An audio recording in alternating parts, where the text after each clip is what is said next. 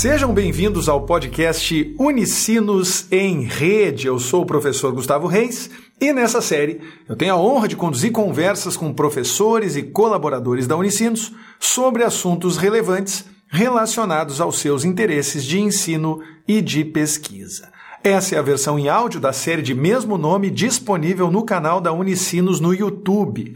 Não deixe de conferir se você quiser ter acesso a esse mesmo conteúdo em áudio e em vídeo. Nesse episódio, o sexto da primeira temporada, o assunto foram os novos acordos trabalhistas pós-pandemia. Será que a virtualização do trabalho tem volta? Quais serão os novos direitos e deveres dos trabalhadores? Para responder a essas e a muitas outras perguntas, nós convidamos o professor da Escola de Direito da Unicinos, Guilherme Vinch. Guilherme possui graduação em Direito pelo Centro Universitário Metodista IPA, mestrado e doutorado em Direito pela Unicinos e pós-doutorado em Direito pela PUC-RS. Atualmente é coordenador da Comissão Especial de Direito do Trabalho da OABRS, subseção São Leopoldo, e sócio do escritório Rita Pavone Advogados Associados, com atendimento em São Leopoldo e Porto Alegre. Em 2019, o professor foi eleito para a titularidade da cadeira de número 26 da Academia Sul Rio Grandense de Direito do Trabalho. A partir de agora, no episódio 6 da primeira temporada do Unicinos em Rede, Guilherme Vinch. Seja muito bem-vindo, meu querido amigo professor Guilherme Vinch. Olá, Gustavo. Olá, pessoal. Obrigado pelo convite de estar aqui participando do Unicidos em Rede, agradecer essa tua calorosa recepção, né? eu espero aí conseguir uh, traduzir né, de uma forma simples e direta uh, todas essas dúvidas, né, e que o pessoal goste de acompanhar essa nossa conversa, né, sobre os novos acordos trabalhistas pós-pandemia, teletrabalho, né, todas essas questões aí que estão envolvendo diariamente a nossa vida. Obrigado pelo convite para estar aí contigo. Pois então, o título, né, Guilherme, ele é um título de certa forma restritivo. Por isso que eu falei que eu tenho muito mais dúvidas, muito mais perguntas para fazer. Porque eu não quero ficar só na esfera do acordo, né? Quando chega na esfera do acordo, muita coisa já aconteceu, muita água já passou por baixo da ponte, né? Talvez, talvez o que a gente precise mesmo é jogar luz e até para deixar trabalhadores e empregadores, né, os dois principais agentes desse, desse sistema, mais tranquilos em relação, se é, se é que é possível, se é que nós temos motivos para ficar tranquilos em algum aspecto relacionado à pandemia. Mas como eu sempre faço, em primeiro lugar, as apresentações elas são calorosas, porque eu sempre converso com os meus entrevistados e as minhas entrevistadas antes da live começar, e aí eu já me sinto mais à vontade, faço isso tudo de improviso. Né? Não tem script, não tem nada. Quando eu vejo sair, eu digo, não, acho que o Guilherme vai gostar dessas, dessas colocações. E em segundo lugar, é claro, para quem ainda não teve o privilégio de te conhecer, eu gostaria de pedir a você a gentileza de se apresentar. Nas suas próprias palavras, quem é o professor Guilherme Vinci? Bom, muito bem. Eu sou Guilherme Vinci, sou advogado da área trabalhista, é, sou sócio do escritório Rita Pavone Advogados, em que justamente é situado em São Leopoldo e em Porto Alegre. É, sou CSO do Instituto Workave, um instituto que presta assessoria tecnológica para relações de trabalho para empresas, sindicatos, poder público, e sou uh, professor da Unicinos, da área de Direito do Trabalho, né, tanto no curso de graduação quanto no nosso mestrado profissional em Direito da Empresa e dos Negócios, né, que funciona no campus Porto Alegre. E aí, então, também no mestrado eu leciono as disciplinas e as pesquisas relacionadas à área trabalhista. Então, este sou eu. Sempre focado no direito do trabalho, Guilherme. Essa foi sempre a sua é, busca de especialização também acadêmica, mestrado, doutorado, pós-doutorado, é. tudo nessa área. E especialmente assim nas questões ligadas à tecnologia. Né? Então uhum. eu fiz o mestrado e doutorado na Unicinos, né? uh, e depois fiz meu estágio de doutoramento na PUC, também pesquisando questão de direito do trabalho e novas tecnologias. Daí a minha pesquisa foi focada especificamente na questão dos trabalhadores de aplicativos. Eu fico só pensando em como deve ser atuar em uma área em que aquilo que a gente estuda hoje virtualmente deixou de valer amanhã. É um negócio Verdadeiro, só estou pensando, porque eu sou da área originalmente, né? Eu sou da ciência de computação e, consequentemente, eu vi tudo isso. Eu, eu, até me atrevo a dizer, quando eu brinco com os meus alunos, Guilherme, eu digo: olha, quando eu cheguei aqui era tudo mato, vocês não têm noção de como eram as coisas nesse mundo mágico de aplicativo. Hoje, programar, arrastar a caixinha para um lado e para o outro, ah, tá de brincadeira comigo. É, nesse período de pandemia, Gustavo, a gente dormiu com uma lei e acordou com outra. Hum. Né?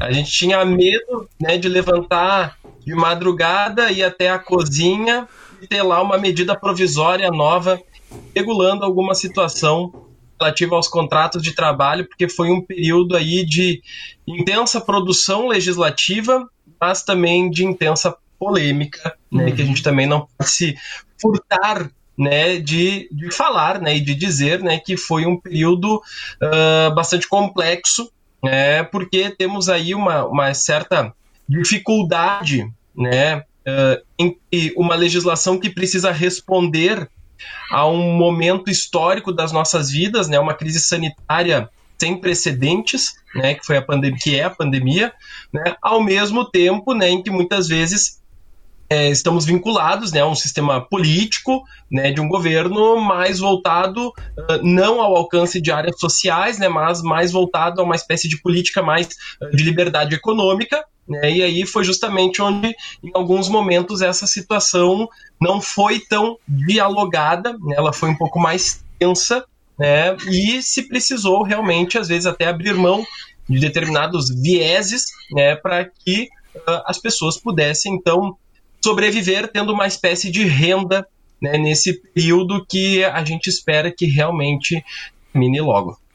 É, eu tenho uma curiosidade que eu acho que é anterior à nossa conversa, com base nessa, nessa sua fala, Guilherme. É, já não era assim é, o mundo do direito do trabalho, já não, de certa forma isso já não valia. É, fora, é claro, talvez as questões relacionadas à própria CLT, que costuma ser defendida com unhas e dentes e com, né, com virulência, muitas vezes, uh, pelas associações de classe e pelos e pelos seus representantes, né?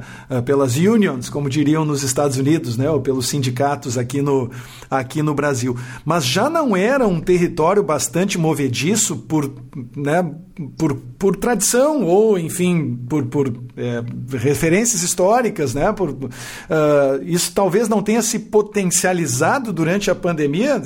É, é uma curiosidade pessoal mesmo. É, na verdade, assim, o direito do trabalho ele sempre trabalhou, é, o direito do trabalho sempre trabalhou, né? Mas o direito do trabalho sempre teve uma, uma construção histórica, uma construção idealista uhum. coletiva né? Uh, enxergando na figura do empregado uma figura que a gente chama de hipossuficiente, né? E que, portanto, precisa de uma proteção especial, de uma tutela especial do, do próprio Estado, né? Por isso temos uma consolidação das leis do trabalho, né? mas também uma proteção especial por parte do seu empregador e até mesmo por parte do Poder Judiciário. Né? Uhum.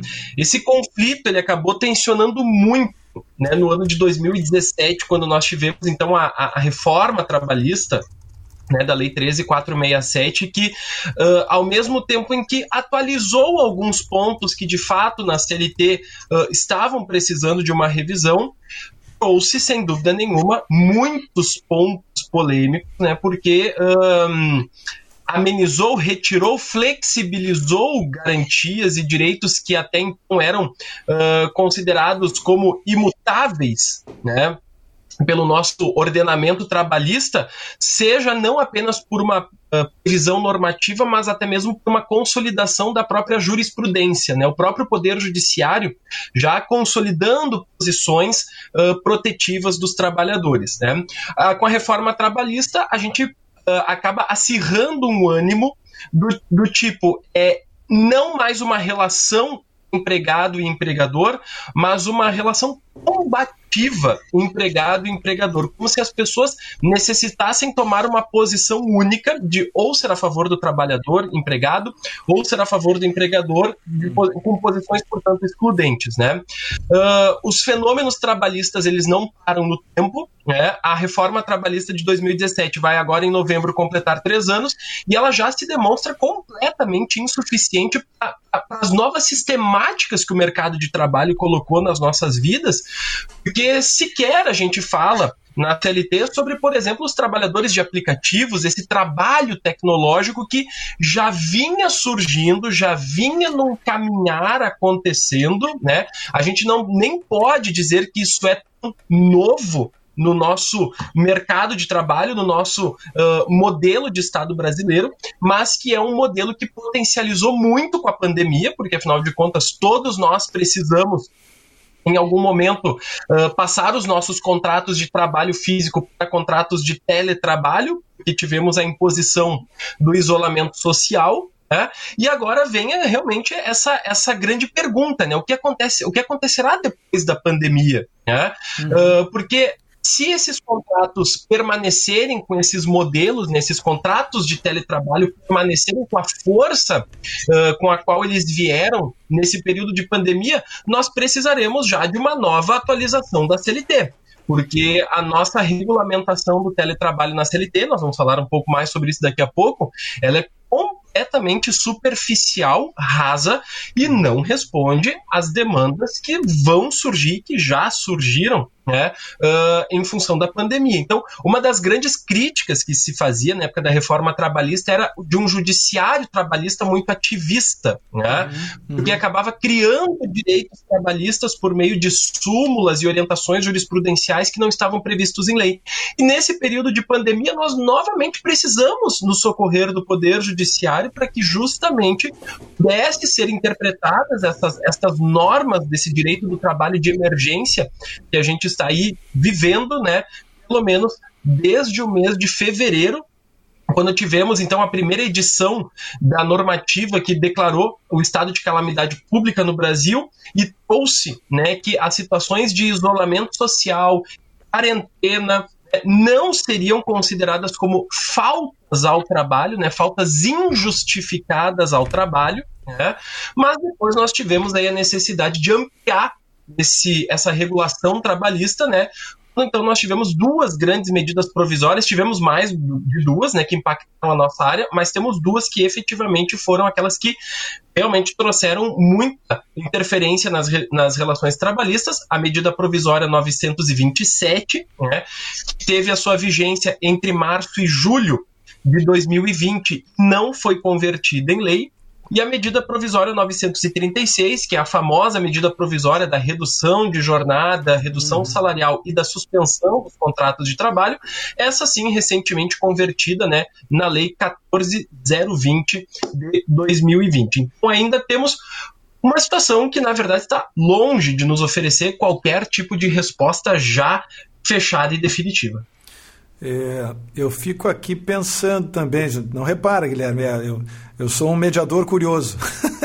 é, às vezes eu fujo um pouco do script, mas a, muitas dessas súmulas e dessas jurisprudências eu fiquei aqui presumindo que talvez estejam geradas agora mesmo, estejam sendo geradas agora mesmo de seis meses para cá, envolvendo novidades, envolvendo elementos que surgiram agora ou já são também amadurecimentos de, de situações anteriores que eram mais restritas no período pré-pandemia? Não, as súmulas elas já são posições consolidadas, assim. Uhum. Então isso, é, isso já era desde antes do próprio período uh, da pandemia. Né? Nós não tivemos uma edição de uma súmula nova, por exemplo, do Tribunal Superior do Trabalho uhum. uh, nesse período de pandemia, né? até por uma questão da própria, dos próprios requisitos que a reforma trabalhista estabeleceu para que uma súmula seja editada, ou seja, dificultando até mesmo esse, esse momento né, em que o judiciário assume uma posição mais normativa né, uh, e mais legisladora né, do que meramente julgadora. Mas o que nós temos, né, e o nosso tribunal é um grande exemplo disso, o Tribunal Regional do Trabalho da Quarta Região, né, uh, nós temos um grupo de juízes né, que constantemente uh, uh, efetua estudos né, pela escola judicial. A escola judicial. Aqui a assistente Google está ativando aqui. Uh, que pela escola judicial do Tribunal Regional do Trabalho da Quarta Região exarou vários enunciados que nós chamamos, né? Então, o nosso tribunal tem os enunciados para o direito do trabalho de emergência, uhum. uh, com uma série de uh, vetores interpretativos, né? Um enunciado, ele não tem força de norma, ele não é lei, né? mas ele indica né, que o tribunal pode estar se inclinando interpretativamente para uma determinada tomada de posição. Então, é, nós observamos mais enunciados, mais uh, critérios, mais vetores, mas não ainda uma jurisprudência que esteja consolidada.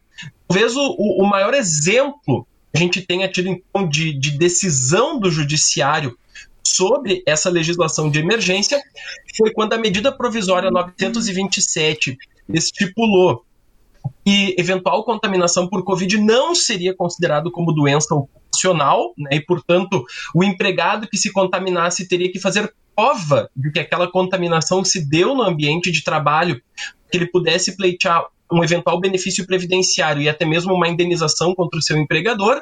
E aí o Supremo Tribunal Federal, né, ao julgar uma ação direta de inconstitucionalidade, negou vigência a este artigo da medida provisória 927, né, postulando que, na verdade, sim, há a possibilidade da, da, eventual contaminação por Covid-19 ser considerada como doença do trabalho. Claro, isso é uma matéria que vai depender de prova, né, vai depender de processo, porque justamente né, nós tivemos recentemente uma portaria que havia sido divulgada atualizando as doenças ocupacionais né, uh, em, na relação previdenciária né, e colocando a Covid como uma possibilidade de doença ocupacional, mas não sei o que aconteceu, né, que no dia seguinte essa portaria foi revogada, né, e, então Permanece essa, essa situação, né? Se um, se um empregado se contaminar por Covid, vai acabar tendo que gerar realmente um processo judicial para que haja eventual prova né, desta contaminação e até mesmo né, a contraprova por parte do empregador. É porque, em sendo matéria de acidente do trabalho e de doença ocupacional, o ônus da prova aqui é muito mais do empregador empregador de comprovar que aquele empregado não se contaminou no serviço do que do próprio empregado, né, comprovar que aquela contaminação não se deu em serviço, né? E é claro que é uma prova difícil de fazer, né? Estamos falando de uma doença viral. Claro. Né, que nem sempre tem essa determinação. Guilherme, eu fiquei pensando aqui de fato o tamanho desse rolo porque eh, houve um, alguns episódios que foram amplamente noticiados de contaminações, de surtos dentro de frigoríficos, né? Aqui no interior do Rio Grande do Sul. E ao mesmo tempo, a gente não tem como saber se eventualmente a pessoa que trabalha em um lugar em que não houve um surto desses confirmado, não contraiu a doença eventualmente no supermercado ou numa reunião de família em que estava todo mundo de máscara. Enfim, é realmente um terreno bem pantanoso esse, né? O terreno relacionado as provas, digamos assim, né? A comprovação definitiva de onde houve aquela contaminação. Exatamente, é por isso, né, Gustavo, que, por exemplo, o próprio Ministério Público do Trabalho foi muito atuante, né, tem sido muito atuante nesse período, fechando alguns frigoríficos, né. E o caso, acho que mais emblemático, né, o caso típico, né, que inclusive uh, poderia até se falar em uma presunção de contaminação no local de trabalho, que são os hospitais, né, hum, em função né, dessa, desses profissionais de linha de frente, né, que estão aí diariamente em contato com pessoas contaminadas. Nos portais, né, tanto no portal nacional quanto no portal aqui do Rio Grande do Sul, que dá os, né, os, os, os índices e as atualizações diárias a respeito do coronavírus, existe uma subseção específica para profissionais da saúde. Então foram tantos infectados e desses infectados, tantos profissionais da saúde, até porque existe a outra preocupação, né, Guilherme? Que esse pessoal não pode ficar fora de combate muito tempo, né? A gente não pode perder justamente os profissionais que estão apoiando a população, enfim, e, e, e tratando das pessoas nas enfermarias e também nas UTIs. Fazendo o primeiro registro de participação aqui, Sérgio Neto está no YouTube dizendo: Dale, Guilherme, vamos aprender um pouco mais. Olha só. Não, Sérgio, meu amigo, nós somos colegas de faculdade, né? Que é meu amigão aí. Que bom que o Sérgio tá aí, o Sérgio, que é empresário, né? Então aí, volta e meia, às vezes a gente dá uma discutida aí no. Uma discutida no bom sentido, né? Uma debatida Sim. aí de, de aspectos no Facebook, né? Coisa boa. Ele voltou com outros dois comentários. Olha só, ele disse assim: essa figura do hipossuficiente gera polêmica até hoje em face da evolução das relações do trabalho na modernidade. E aí ele acrescenta: o emprego formal está em decadência. Existirá trabalho de todos os tipos, mas o trabalho formal deve perder espaço ainda no mundo. E aí, Guilherme? o, o Yuval Noah Harari, né, que tem aí uma das obras best-sellers mais famosas, né, as 21 lições para o século 21, já vem apontando né, essa substituição né, do trabalho formal para um trabalho mais flexível, um trabalho mais informal, um trabalho sem vínculo empregatício. Quando a gente faz aquela análise né, da, da, da geração millennial, geração baby boomer, geração X, Y, Z, agora a gente tem inclusive a geração alfa, né, que é a geração nascida de 2010 para cá, né, uh, e é justamente uma geração que já se aponta né, que não não buscará ter um emprego, né? porque uhum. eles vão buscar muito mais vínculos de liberdade né, sem ser fixado a, a, um determinado padrão. Né? A nossa geração ainda é uma geração de ter um emprego assinado, ter a segurança, né, ter um trabalho para se aposentar um dia. Né? As gerações do futuro indicam né, uma mudança desse comportamento. Né? Claro que o emprego formal ele não, ele não vai desaparecer. Né?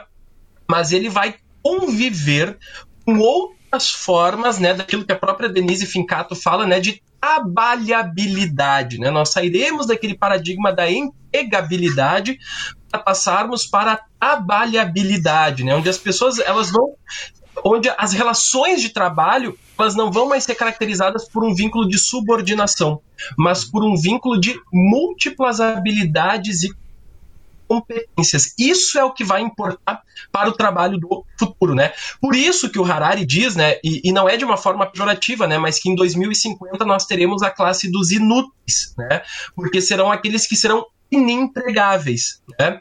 Uhum. Uh, isso traz para nós né, até uma, uma, um próprio dever. Se eu vou ter que me remodelar para as minhas habilidades serem melhores reconhecidas no ambiente de trabalho, então o empregador também terá que compreender que, mesmo eu não tendo vínculo, eu terei direitos. Né?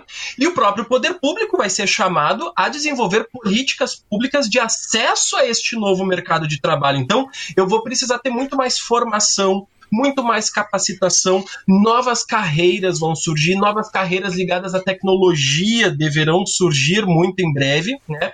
justamente para fazer frente a essas novas profissões, a esse novo mercado de trabalho que se coloca aí uh, na nossa frente. Por isso, a gente já tem falado muito na questão de flexi-segurança, né? Ao mesmo tempo em que essas relações de trabalho elas são mais flexíveis, elas não podem deixar de oferecer uma determinada segurança que os direitos dos trabalhadores dos trabalhadores e não dos empregados. Não é só quem tem vínculo empregatício que tem direito. A gente precisa compreender isso, né? Que, uh, é que no Brasil a gente ainda tem uma dualidade muito forte, forte, né? Ou eu sou empregado e tenho vínculo, ou eu sou um autônomo sem vínculo, né? Uhum, e nós uhum. precisamos entender que essa divisão tão dicotômica, né? Ela tem perdido espaço, né? Então a gente vai precisar encontrar esses novos caminhos para responder essas novas demandas. É, eu fiquei, claro, como professor de matemática por ofício, né, não por formação, né, Guilherme? Como conversamos mais cedo, mas por ofício e cientista da computação lá da graduação, lá atrás, né, quando era tudo mato, aquela história. É, eu fiquei pensando aqui nas outras implicações, né, porque a gente tem a questão do afinamento, né, da, da pirâmide etária, né? As pessoas estão tendo menos filhos, e aí, se a gente for imaginar que parte desse contingente de filhos nascidos de 2010 para cá, daqui a 20 ou 30 anos, vai ser considerado parte do contingente de inúteis a gente vai ter um problema ainda mais grave do que o problema que a gente já tem hoje, né? Do envelhecimento da população e que vai ter ramificações também, pelo que eu entendi da tua fala, nas que, diretamente nas questões vinculadas não só à empregabilidade, mas também às lacunas que os empregadores vão encontrar né? De de repente ter as posições, ter as vagas e não ter pessoas minimamente capacitadas para poderem ocupar. É, é, mais ou menos esse cenário. É, a curiosidade é uhum. é essa. Esse cenário é meio é, é, meio trágico. Esse cenário é meio apocalíptico para o futuro. Ou o que, que se espera disso hoje? Tudo pode mudar daqui a 10 anos. Eu acho hoje. Que um ciclo daquilo que já aconteceu também. Nós já tivemos substituição de várias profissões e de vários empregos por outros, né? Uhum. Hoje, por exemplo, nem, nem, nem, eu, nem tu, por exemplo, somos datilógrafos. Né? Uh, então, há profissões que efetivamente caíram desuso, né? ou que talvez deixaram de existir. Outras vão uh, ser adaptadas né? e outras novas surgirão. A questão é justamente essa: como nós vamos capacitar essas pessoas. Por isso que uma das medidas que é muito interessante, porque nós vamos ter que dar uma resposta trabalhista e uma resposta previdenciária para essas pessoas, né? Porque essas pessoas vão envelhecer, essas pessoas precisarão de prestações estatais também, né? Uhum justamente a figura da renda básica universal ou renda mensal uh, universal é que as pessoas confundem, ah, isso é uma bolsa. Não, isso não é uma bolsa, né? É justamente um, um, uma política de inclusão no mercado de trabalho, né? Porque à medida em que eu tenho uma renda básica mensal que me é garantida, não vou ficar em casa. A, o, o pressuposto da renda básica é justamente a pessoa usar isto para a sua qualificação uhum. para buscar um emprego. Né? Ou seja, hoje a gente tem eh, questões e políticas, por exemplo, de, de, de renda básica, nós poderemos, inclusive, proporcionar uma reinclusão dessas pessoas no mercado de trabalho. Que a inclusão no futuro, ela não é apenas uma inclusão para o trabalho, mas inclusive, né, também nós vamos poder falar em uma uh, inclusão digital. É, e eu estava pensando aqui, tem implicações trabalhistas, tem implicações previdenciárias, e antes dessas duas tem as implicações educacionais, né, professor? As implicações pedagógicas que são Exatamente, fundamentais né? para que a gente possa diminuir os efeitos mais dramáticos disso tudo, né?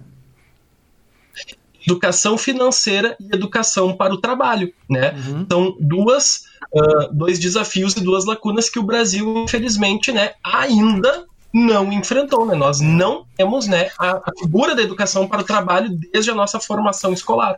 Sabe qual é? Eu sei que está desviando um pouco do nosso tema, mas eu faço questão de frisar, porque é uma posição, uma posição que eu tenho já há bastante tempo, Guilherme. É, eu sou totalmente a favor de educação financeira, de educação para o trabalho. O problema é que normalmente a pedagogia no Brasil ela é pensada nos níveis né, de tomada de decisão mesmo, nos níveis de estabelecimento de diretrizes, de forma cumulativa. Ou seja, nós não vamos reavaliar tudo que nós estamos fazendo. Nós vamos simplesmente acrescentar a educação financeira e a educação para o trabalho. E ninguém mais aguenta a quantidade absurda de conteúdo que a pessoa tem que digerir ao longo do fundamental, do médio e de qualquer graduação, é, ainda que tecnológica, de dois anos e meio ou mais. Não é à toa que o Google lançou faz coisa de dois meses, um mês, uma graduação em seis meses que deixou todo mundo de cabelo em pé. Ah, meu Deus, como assim uma graduação em seis meses? Não adianta, não adianta espernear. A demanda é por isso, as pessoas não querem, especialmente os alfas, né? Estão acostumados né, com o Google por voz, né? com o Google Assistant que você tem aí em cima da mesa, que se intrometeu na nossa conversa. é, é, é, o algoritmo está aqui a, tá participando do debate, né?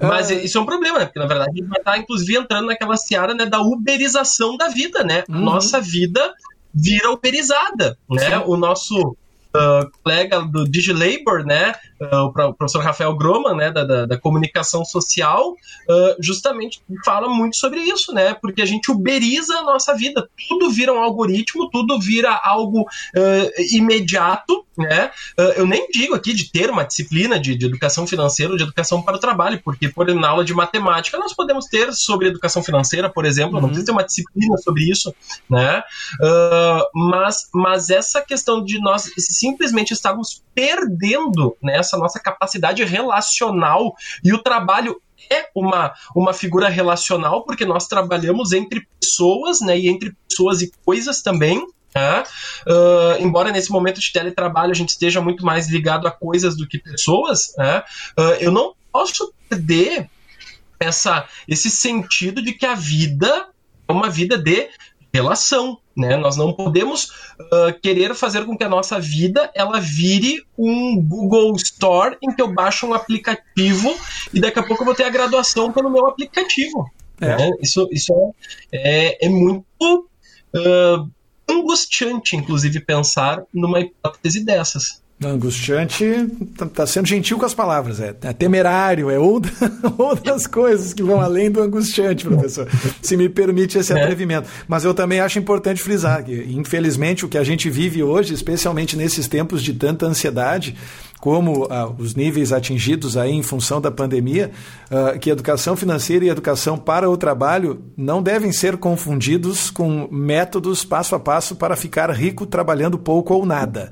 Porque, Sim, por incrível que pareça, é isso que se vende. Quando se fala em educação financeira hoje no Brasil, a gente pensa em pessoas que ensinam você a investir o seu rico dinheirinho para ficar rico em dois anos e para alcançar a sua tão sonhada independência financeira ou qualquer coisa do gênero. E eu, pessoalmente, fico um pouco assustado. Houve uma breve desconexão do professor Guilherme aqui, mas em mais alguns segundos, possivelmente. Olha, já estamos de volta aqui. É, houve uma ah, desconexão rápida. Não, o que eu estava falando é que, infelizmente, essa discussão de educação financeira, uh, até também, mais uma vez, estimulada pela pandemia e por toda a ansiedade que reveste tudo isso que nós estamos vivendo, ela acaba sendo reduzida a esquemas para investir o seu dinheiro, multiplicar o seu patrimônio e alcançar a sua tão sonhada independência financeira. E nós não estamos falando disso, nós estamos falando de algo de longo prazo, de algo que vai fazer com que a pessoa possa ter alguma segurança que não dependa necessariamente de outras entidades, né, professor? É mais ou menos por aí. Isso. É isso aí. Né? E agora, é claro, né, com esse cenário pandêmico né, e pós-pandêmico, né, a gente vai justamente verificar esse, esse aumento, então, de uma das formas hum, hum, flexíveis que nós temos aí das nossas relações de trabalho, que é justamente, então, o teletrabalho, né, então, para a gente aqui entrar, né, mais uh, categoricamente no nosso, no nosso tema aqui, né, que é, então, uh, uma medida que foi uma das primordialmente adotadas pela medida provisória 927, né, flexibilizando os requisitos que nós temos na CLT. O teletrabalho ele vem regulado na CLT em cinco artigos, né? Por isso que eu disse que era uma regulamentação muito superficial. E aí, na pandemia, né, esses números precisaram ser flexibilizados justamente porque houve um aumento dessa demanda de de trabalho. Né? Eu peguei aqui alguns dados do DIEESE, tá? alguns dados de julho, tá? que tratam aí sobre os ocupados em home office. Né? No Brasil, hoje, nós temos 81,4 milhões de pessoas empregadas, tá? e desses 81,4 milhões, 8,4 né, estão em uh, teletrabalho. Né, o que dá mais ou menos 10% da população né, com vínculo de emprego. 56% de mulheres e 44% de homens. 34% negros e 66% não negros. 26% sem nível superior, 74% com nível superior, 28% sem casa própria e 72% com casa própria. No Rio Grande do Sul, nós temos hoje 9% de trabalhadores ocupados em home office, né, dos 5 milhões de empregados que nós temos no Rio Grande do Sul, 476,3 mil estão no trabalho, 56% de mulheres, 44% de homens, né? Então aqui já vindo um tema que é muito importante, né? Temos que pensar as relações de gênero em trabalho, né? Uhum. especialmente em função de cuidados com família e filhos, né? Funções que muitas vezes acabam sendo tradicionalmente atribuídas né, à figura da mãe, especialmente quando são crianças pequenas, ainda em fase de amamentação, por exemplo. Né? 8% de negros e 92% de não negros. 31% sem nível superior, 69% com nível superior. 22% sem casa própria e 78% com casa própria, né? Mas não posso me furtar aqui de fazer uma diferença, né, Gustavo? Né? Home office e teletrabalho não são a mesma coisa. Hum, tá? Muito importante. Bah, home office é home office é a autorização que o meu empregador me dá de exercer atividades né, fora do meu ambiente da empresa. Tá? Então, por exemplo, a minha jornada ela vai ser dividida. Né? Eu vou ter ali, por exemplo, dos meus cinco dias na semana, Três, eu estou trabalhando na minha casa. Dois, eu estou trabalhando na empresa. O teletrabalho, ele tem a ideia de ser um trabalho fora do local de trabalho. Né? Uhum. Pode ser na minha casa, mas pode ser num coworking, pode ser num telecentro, pode ser num, num espaço tecnológico, inclusive ofertado pela empresa. Mas a ideia é que seja fora né, do ambiente empresarial. E nós temos um problema na CLT, porque a CLT diz que o teletrabalho é aquele preponderantemente exercido fora do local da empresa. Na verdade, ela deveria de ter sido, né, o, o melhor teria sido escrever né, exclusivamente fora, porque esse é o sentido original do teletrabalho, né? Ter um trabalho realizado fora do ambiente geográfico da empresa, porque eu posso, inclusive, é trabalhar em outro país. Né? É, se eu, eu, posso ser contratado por uma empresa no Brasil, mas exercer o meu trabalho em Portugal, Espanha, por exemplo, né, e tá, estar trabalhando em teletrabalho. Ou ao contrário, né?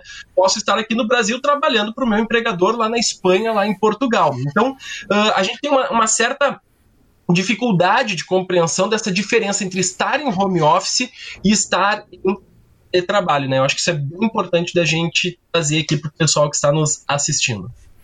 É, Lá no YouTube, mais comentários chegando, professor Pedro Schneider, professor Guilherme, saudações. Olha, os alunos começam a aparecer. Eu falei, cedo ou tarde, os alunos aparecem. Concordando quanto à crise do emprego frente às questões tecnológicas, geracionais e etc.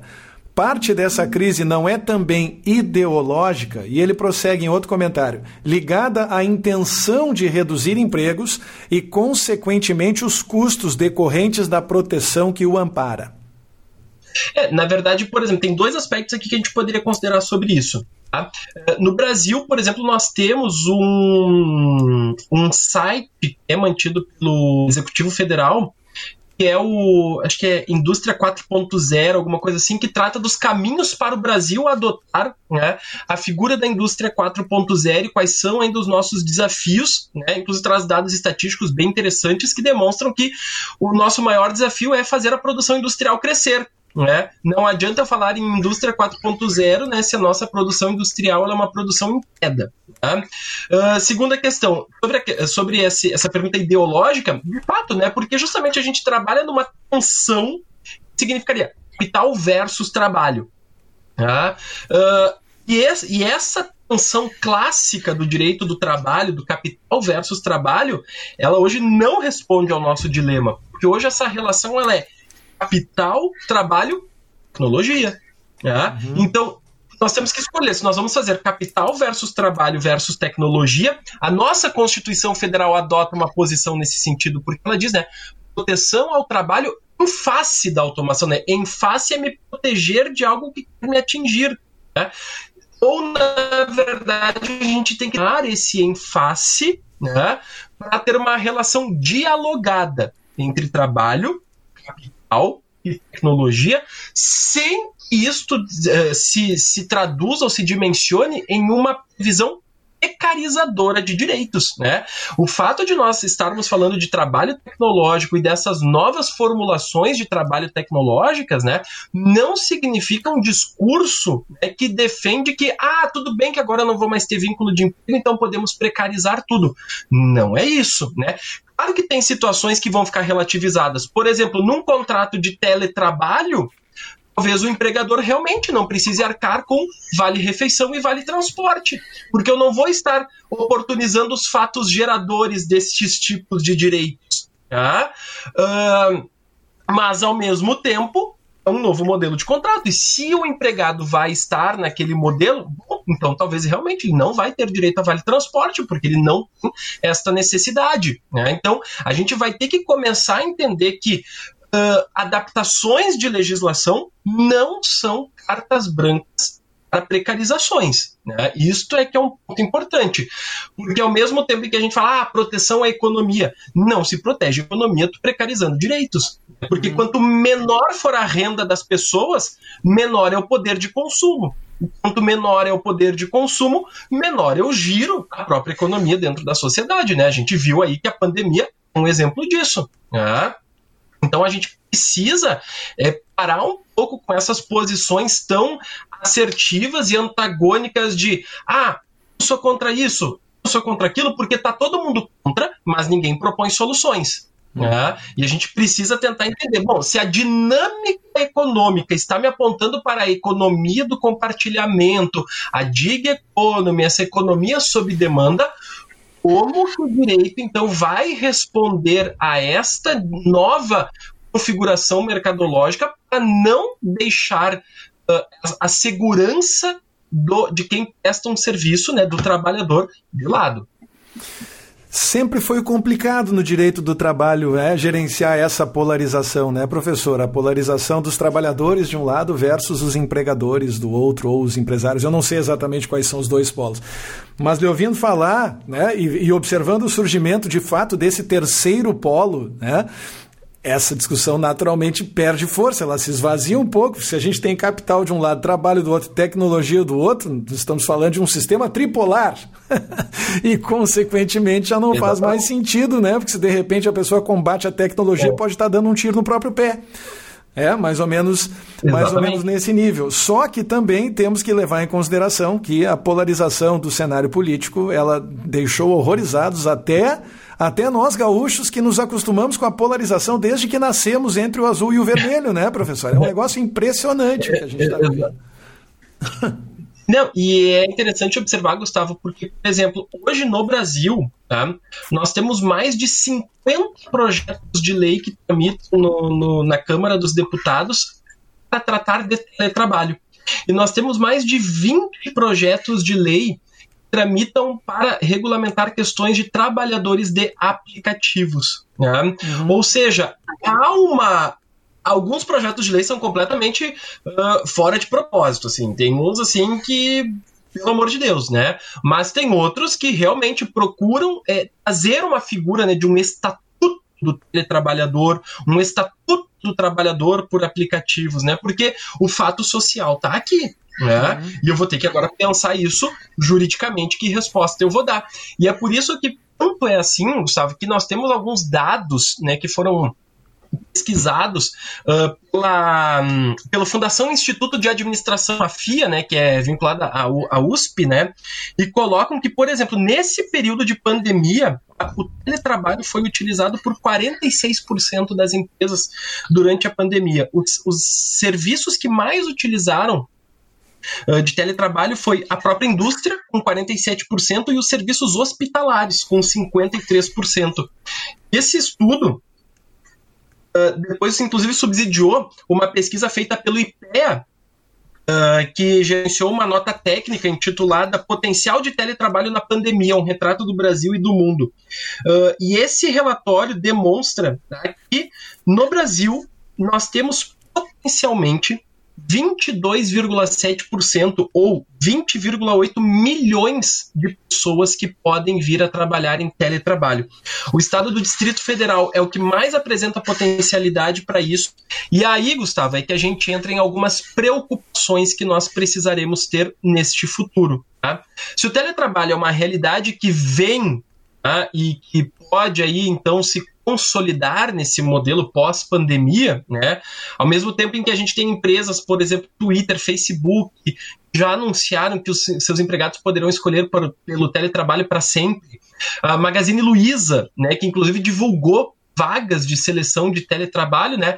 O JP Morgan, né, um dos maiores bancos dos Estados Unidos, né, uh, dos seus empregados cair neste período de trabalho. Né? Inclusive, eles publicizaram uh, esses dados, dizendo que nas segundas e nas sextas foram os períodos de menor produtividade, né? e que, inclusive, eles viram prejuízos, né? porque os, os jovens executivos né, do banco deixaram de ter a vivência real do que significa estar em um escritório. Então, por exemplo, o JP Morgan é um banco que provavelmente vai voltar né, a um modelo presencial sem abrir tanta possibilidade de teletrabalho. E aí, é, algumas demandas novas começam a surgir. Porque, por exemplo, eu vou começar a falar de cyberbullying, né? um assédio moral virtual. Né? Nós vamos ter que identificar táticas de gestão né? que melhorem essa, essa compatibilidade da relação entre os empregados. É porque eu não vou poder, por exemplo, tolerar determinadas condutas o simples fato de eu estar virtualmente trabalhando. Então, é, os programas de compliance, a realização de códigos de conduta dentro das empresas passa a ser primordial nesse momento, né? Porque nós temos, inclusive, um decreto no Brasil que trata dos direitos humanos nas empresas, né? E tem uma, uma série de, de preocupações trabalhistas que as empresas devem adotar. E a própria OIT divulgou recentemente um relatório sobre saúde mental do trabalhador, né, do teletrabalhador, uh, sugerindo é, a adoção das empresas e pelos trabalhadores, né, porque aqui é uma obrigação de mão dupla, tá, de várias uh, situações que devem ser observadas, como, por exemplo, proteção contra o tecnoestresse, tá, uh, proteção contra o consumo de álcool e drogas a fins de melhorar o seu desempenho durante o horário de trabalho, uh, não fomentar nos empregados comportamentos sedentários prolongados, incentivando exercícios e promovendo, inclusive, né, momentos de ginástica laboral para os empregados, né, uh, tratar da ergonomia dos móveis domésticos, né, uh, promover situações para que o empregado não se sinta excluído, né? Porque esse é uma das, essa é uma das nossas preocupações do futuro, né? A depressão ocasionada pela solidão do teletrabalho, né? porque o, empregado que está em teletrabalho, especialmente empresas que têm os dois modelos, né, presencial e teletrabalho, né, nós temos que ter a interação desses empregados, porque senão o empregado em teletrabalho pode se sentir excluído em relação àquele empregado, né, que trabalha em regime presencial, né, e também, né, o respeito à jornada de trabalho, é, uh, não posso querer exigir que o meu empregado esteja 24 horas à minha disposição no e-mail, na frente do computador, comigo passando demandas. Né? Então, as próprias práticas de gestão empresarial, gestão de recursos humanos, também vão precisar ser revistas uh, nesses acordos acordos de teletrabalho pós-pandemia. Né? Porque a gente fala muito, ah, o ressarcimento da, da internet, o ressarcimento do telefone, o ressarcimento da energia elétrica. Isso também são pontos que os contratos de teletrabalho precisarão disciplinar daqui para frente. Mas nós vamos ter que criar também mecanismos dentro das empresas para proteção ao meio ambiente de teletrabalho, né? Que passa então a ser realmente agora uma nova realidade nossa. Sabe que eu comentei antes da live começar, ninguém aprende mais do que eu. Já estou tomando minhas notas aqui, fazendo minhas anotações desde o início, Guilherme. E essa sua fala me fez lembrar de um artigo em que eu esbarrei recentemente. Enquanto você estava falando, inclusive eu encontrei o artigo aqui, vou mostrar ele na tela porque ele confirma de fato essas premissas exatas. Saiu na Bloomberg no início de agosto é, essa referência a um estudo com 3 milhões e 100 mil trabalhadores, Guilherme ao redor do mundo durante a pandemia, mostrando que o dia de trabalho da pandemia é 48 minutos mais longo e, naturalmente, como todos nós sabemos, nós professores da Unicinos que somos, tem mais reuniões, ainda que virtuais, mais reuniões do que o dia de trabalho convencional. Um estudo feito com 3 milhões e 100 mil trabalhadores espalhados pelo mundo, só para ver como né, as pessoas que achavam que ia ser melzinho na chupeta, que ia ser sossegado, esse esquema de trabalhar em casa, não é bem assim, definitivamente, né? É, exatamente. E temos que ter aqui o cuidado na elaboração desses contratos de teletrabalho para justamente, né? Porque o teletrabalho ele pressupõe não ter controle de jornada, né? Tanto que o teletrabalhador, ele, pela CLT, ele não tem direito a horas extras, né? Hum. Isso se não houver controle de jornada.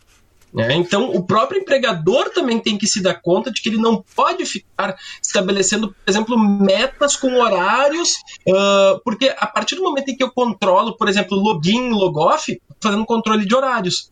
E aí eu estou gerando hora extra para esse eventual teletrabalhador, né? A, a, ideia do teletrabalho não ter horas, horas extras é justamente por quê? Porque ele tem essa liberdade de produzir, prestar aquele serviço e estar livre. Uhum. Né?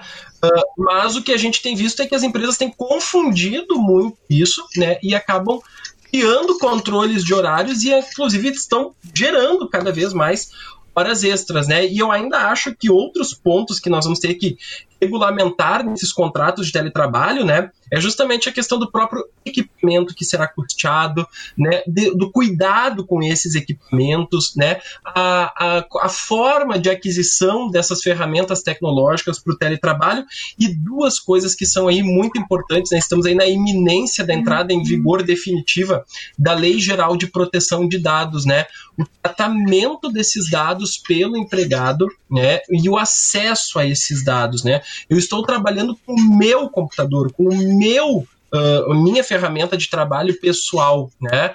Uh, o empregador vai ter direito a, por exemplo, intervir no meu e-mail uh, profissional, no meu e-mail corporativo, mesmo sendo a minha máquina. Né? Eu vou ter que cuidar com os dados que eu tenho acesso, eu, não, eu vou ter que, inclusive, implementar né, via LGPD esses códigos de conduta para que justamente né, haja uma proteção aos dados do trabalhador e de terceiros que eu tenha acesso nesse modelo de teletrabalho, né? Não é à toa né, que, por exemplo, a Argentina recentemente, né, no mês de agosto, já editou a sua lei que regulamenta o teletrabalho, né, e colocou estas preocupações de saúde, de dados, a própria preocupação de controle de jornada, né, de ter o respeito aos limites né, dentro dessa normatização. Talvez hoje seja aí a, a, uma das, das melhores leis que a gente tem aí sobre teletrabalho, seja essa da Argentina aí recentemente efetuada. É, não existe, Guilherme, sequer uma previsão. Estou pensando aqui por ser da área, por saber o quanto esses equipamentos se tornam obsoletos.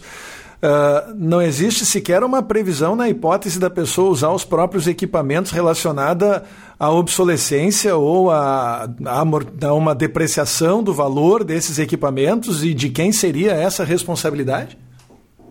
Isto, o contrato de trabalho que vai ter que regular.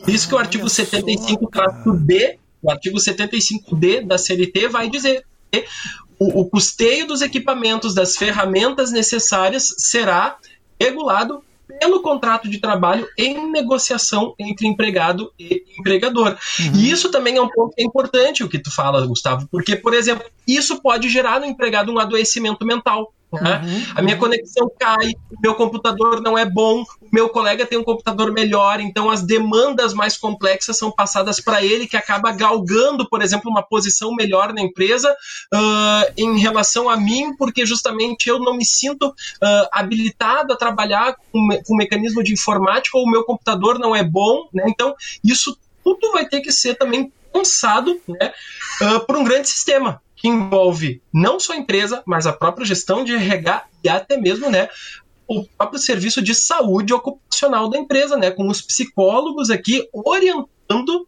né, esses, esses teletrabalhadores sobre esses aspectos, por exemplo. Então, nós vamos ter que estipular nos contratos de trabalho essa, essa figura né, da obsolescência e de quanto em quanto tempo nós vamos ter aí uma troca de ferramental, de máquinas, e como é que vai se dar justamente o custeio, né? Quem vai arcar com estas uh, situações, né? Que podem ser desde coisas simples como internet e energia elétrica, até, por exemplo, olha, eu não consigo trabalhar dentro da minha casa, porque aqui também tem os meus filhos que estudam, né, tem o vizinho, né, tem barulho, e, portanto, por exemplo, eu decidi alugar uma sala, alugar um apartamento para poder efetuar uh, os meus trabalhos. O empregador vai ter que custear isso ou não? Né? Uh, isso são discussões que a gente vai ter que enfrentar uh, nesse momento. É, eu tenho um vizinho aqui em cima do, do estúdio. O estúdio fica no dormitório do apartamento em que eu morava enquanto solteiro, Guilherme. Né? Até fazendo uma confidência pessoal aqui. Casei, né? tive uma filha e fui morar com a minha esposa em outro apartamento. Esse aqui virou meu endereço comercial. Mas aqui em cima eu tenho um vizinho que, por vezes, decide ser percussionista durante as minhas lives. Né? Isso acontece. É. Né? Talvez isso esteja comprometendo a minha acontece. saúde mental, pelo que eu estou aprendendo agora. Mas olha só, Fabiane Prola está com a gente lá no YouTube dizendo: excelente entrevista, professor Guilherme, baita mestre. É bom isso, professor. oh, valeu, Fábio. Brigadão aí, a Fábio, Pedro, né, meus queridos alunos. Que beleza. E a Alice Valenzuela está dizendo, saludos desde Chile, sou ex-estudiante da Unicinos. Olha, que barato. Audiência Olá. verdadeiramente internacional, professor Guilherme. Exatamente, né? A virtualidade também aproxima, né? Ela, ela exclui, ela, ela afasta, né? Mas ela também, de uma certa forma, aproxima, né? Que maravilha. Professor, estamos nos encaminhando aí pertinho já de uma hora de live. A única certeza que eu tenho em relação a todas as todos os episódios do Unicinos em Rede é de que eles passam muito rápido. Quando a gente pisca, já terminou. E a gente, né? Enfim, a gente tem sempre tanta coisa para conversar. Para mim é um tremendo de um privilégio ter a oportunidade de mediar essas conversas. Então, antes de encaminharmos aí o nosso encerramento, eu queria eu queria convidar o professor Guilherme Vinch a um exercício de futurologia. E futurologia breve, professor. Não vou complicar a sua vida, não vou falar daqui a 5 ou 10 anos, porque nós dois erraríamos feio se fôssemos dizer qualquer coisa a respeito de 5 ou 10 anos. Mas nos próximos seis, talvez 12 meses, na iminência da descoberta e da produção em massa de uma vacina, onde estaremos em termos de direitos e deveres trabalhistas, professor? Bom, é, eu acredito que nós estamos aí na iminência né, da, de uma necessidade de efetivamente né, regularmos juridicamente estas relações de teletrabalho, né, não podemos ficar com a, apenas esses cinco artigos que a CLT nos traz, né, precisamos aqui ter uma melhor segurança jurídica destas relações, então eu acredito que esse debate vai vir sim, né, uh, nesses próximos 12 meses, assim como o trabalho dos, uh, assim como o tema do tra dos trabalhadores por aplicativos, acho que nesses próximos meses, né, nesses próximos 12 meses também teremos alguma situação assim. Uh, acredito que voltaremos ao trabalho presencial. Não, não acho que a nossa vida vai se transformar em uma virtualidade eterna, né?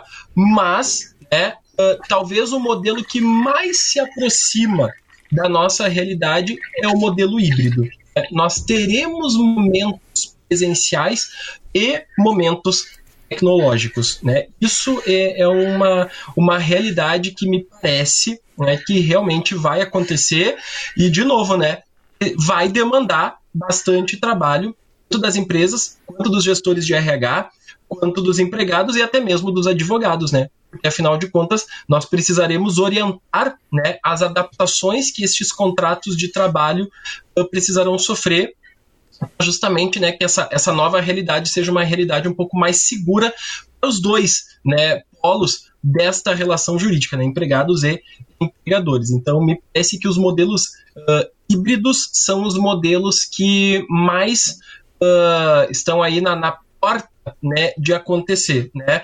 Eu só acho realmente que a gente não pode, né, é aquele como eu falei antes, né, uberizar a vida, né? Uhum. A gente não pode transformar a nossa vida em um aplicativo, né? É, que isto não precariza apenas as nossas relações de trabalho, né, mas precariza inclusive a nossa vida, né. Se eu vou ter então essas relações cada vez mais fortes, né, de demandas de aplicativos que sejam, por exemplo, então aplicativos para eu promover a inclusão das pessoas, né, e não aplicativos para eu promover a exclusão né, de qualquer pessoa, de qualquer empresa aí do, do, Senado, né? Porque o aplicativo ele não afeta apenas os trabalhadores, né? Mas as próprias empresas também, né?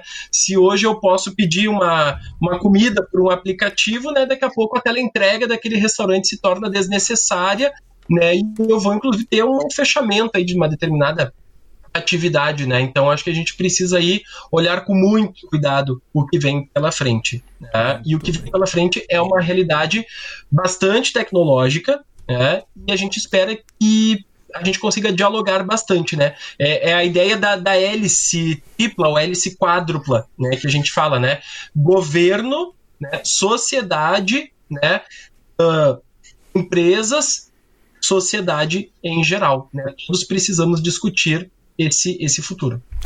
Giovanna Fritz está aplaudindo e mandando um coração roxo lá no YouTube. Uau. São os alunos e as alunas aparecendo, tenho certeza. Esse carinho é maravilhoso. Exatamente. A, a, a, a Dil falou que ia assistir e cumpriu a promessa. Tá aí assistindo.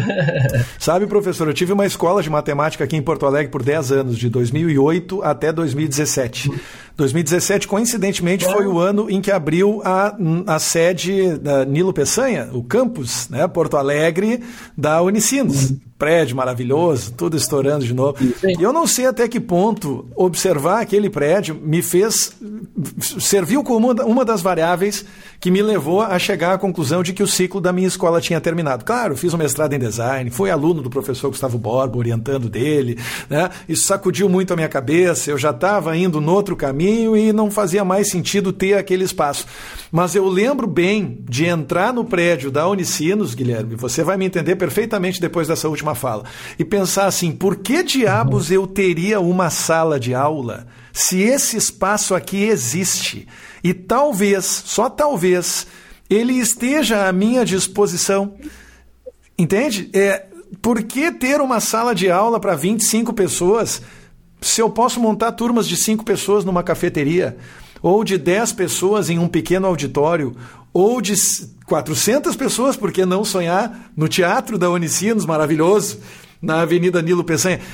é esse compartilhamento que nós, pessoas da minha geração, eu tenho 46 anos, ainda tem resistência, que a gente vem da geração do ter, né, professor?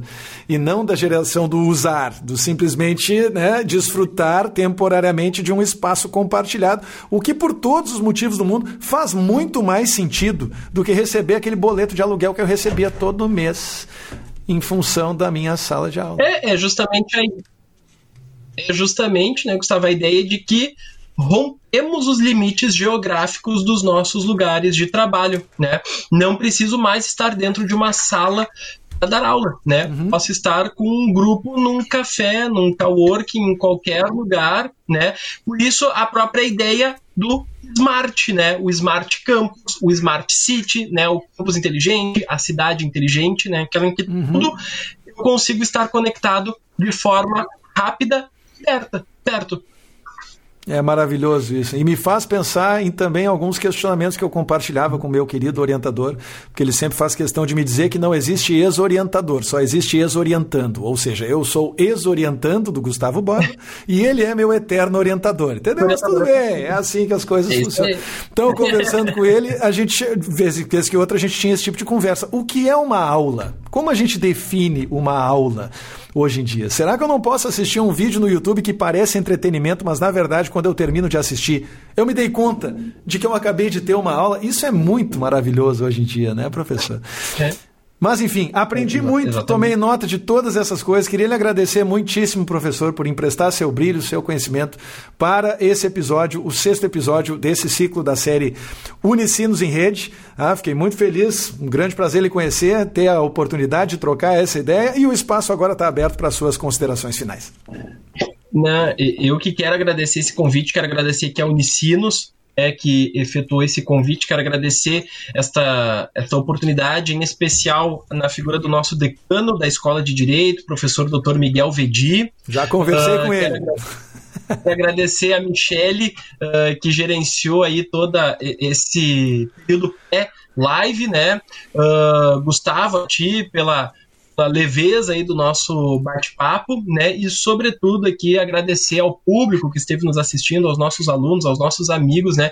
Que estão aí sempre conosco, né? E que continuem assistindo os próximos episódios. Maravilha. Mais uma vez, muito obrigado. Faço minhas as palavras da Rosanir, que está lá no Facebook, de última hora, dizendo que venham os novos modelos de ensino e dando os parabéns uhum. pela live. Mais uma vez, professor Guilherme, muito obrigado.